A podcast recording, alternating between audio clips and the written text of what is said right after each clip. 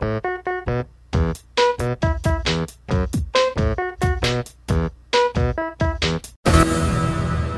Benjy section. Virginia, my wife, and I were chemists. At the beginning of World War II, rather than be drafted, because I wasn't particularly interested in killing anybody or having anybody kill me, I went with DuPont as a chemist and spent two years down at Childersburg, Alabama, in a powder plant, making powder for the military. And we worked there for two years and they called me in and said, We're sending you tomorrow to a little town nobody's ever heard of, Oak Ridge, Tennessee. Uh, you go to the laboratory and tell her where you're going tomorrow, but you tell her not to mention the word Oak Ridge. It'll be treason if she does. Oh, by the way, you'll be exposed eight hours a day, six days a week to the most dangerous element on Earth, plutonium and you'll also be exposed to large amounts of radiation. And it'll be 35 years before you know whether you're going to die of cancer or not as a result of that exposure. Well, it didn't make me feel particularly good. So, first day there, FBI agent called me in the office and said, We're making a bomb here one bomb will blow up a whole city. I, I, was in training at Oak Ridge for three months, and my wife Virginia was also. And then we were sent out to uh, Hanford, Washington, Hanford Engineering Works, where there were five huge reactors that they uh, put the uranium in and made plutonium in the reaction. I had the job of testing the materials in the tanks after the uranium and plutonium and the other radioactive elements that were associated were dissolved up in the acid. And it was passed through five tanks in this huge building. It was called the Canyon. It was a quarter mile long, uh, walls three feet thick, no windows, of course. And when we were down there in the bottom of that canyon, we could look up and see way up in the top behind leaded glass the operators. We were down there with the stuff and pulling it up out of the tank. Some of the chemists protested mightily about going down there and doing that. So they took us off of it and sent other people down who didn't have the biggest idea what they were doing. They were just told to do that. At first, they were planning on dropping it on Germany. In fact, the FBI agent told me the Germans have been doing research on this for some time. We know they're way ahead of us.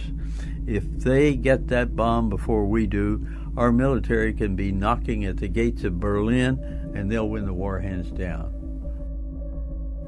Well, it really turned out the Germans were nowhere near making it.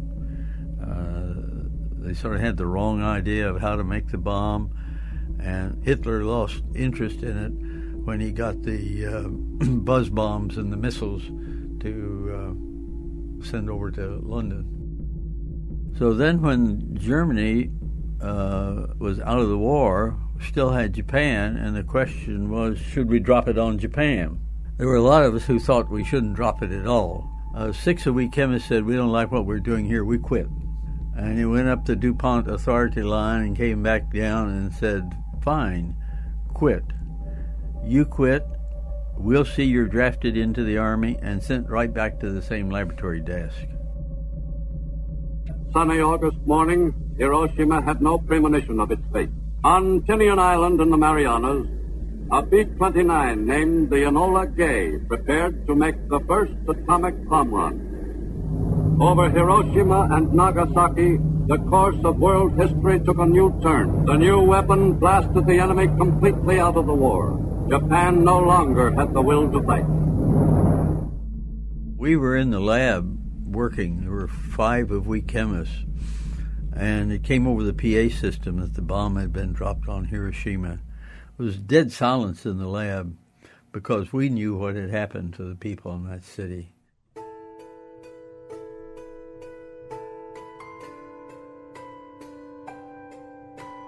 They talked about up to 100,000 people had been killed at Hiroshima and some 80,000 at Nagasaki. But they didn't go into the gruesome details of it. It was horrible what it did to the people who, who survived it. They didn't talk about why three days later they dropped another bomb, not giving the Japanese actually a chance to consider surrender. We heard at the time that the reason they dropped the bomb on Nagasaki was that was a city in the hills, and Hiroshima was on a plain, flat. And the military wanted to see what the bomb would do in the hills. So they dropped it on Nagasaki, we understood for no better reason, and killed another 80,000 people. And of course, that was the people killed immediately. Probably anywhere to up to a 100,000 more died later. Radiation poisoning, cancer. Uh, it was a horrible thing we did.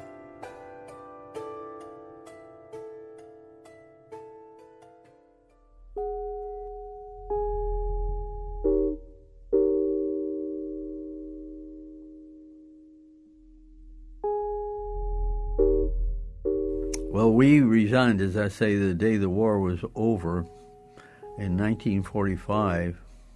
And in 1949, I was at a meeting of the World Federalist Association in Louisville, Kentucky.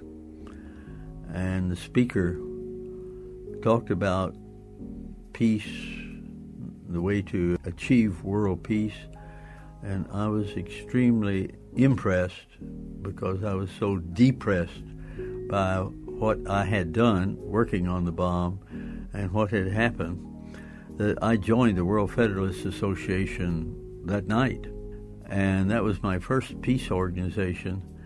And the, the, the experience changed my whole life in terms of uh, my goals.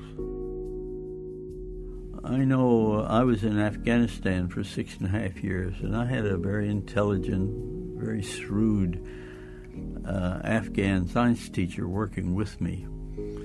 And one day I criticized the United States for something, probably for the bomb or something. And he said, Oh, don't criticize the United States. You see this suit of clothes I have on, this wool suit? I could never have afforded that buying it here in, in Afghanistan. But because the United States sends over its used clothing to us, then it's very cheap and I can buy it. Uh, we in the United States are spending over $500 billion a year on the military. We're spending more than all other countries the world combined. If we would take that money that we're spending on the military, and if we went round the world particularly in the third world poverty stricken countries, and built schools, built hospitals, helped the people to farm better and have more food, I think we could bring peace to the world.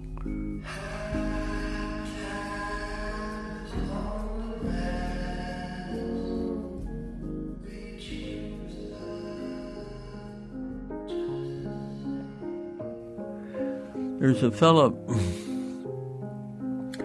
tried to climb the second highest mountain in the world. He, he didn't quite make it, and he got lost on his way down, and he finally stumbled in this uh, mountain village. And the villagers took him in and actually saved his life. And he, he was so appreciative of what they had done that he said, Hey, I'll let me do something for you. And they said, We don't have a school of any kind. Could you help us build a school? So he did. He helped them build an elementary school. Took a year. And the people were so appreciative of it that uh, he decided, well, I'll build some more schools up here in the mountains of Pakistan and uh, Afghanistan. And he has already built 50 schools. And he went back to one of the villages, and the villagers said, You know, the Taliban tried to come into our village. And we said, No, stay out. Uh, the Americans built us this school. We like the Americans. You stay out of here. So if we did that sort of thing, in fact, that's what he says. Hey, go around the world building schools. Bring peace.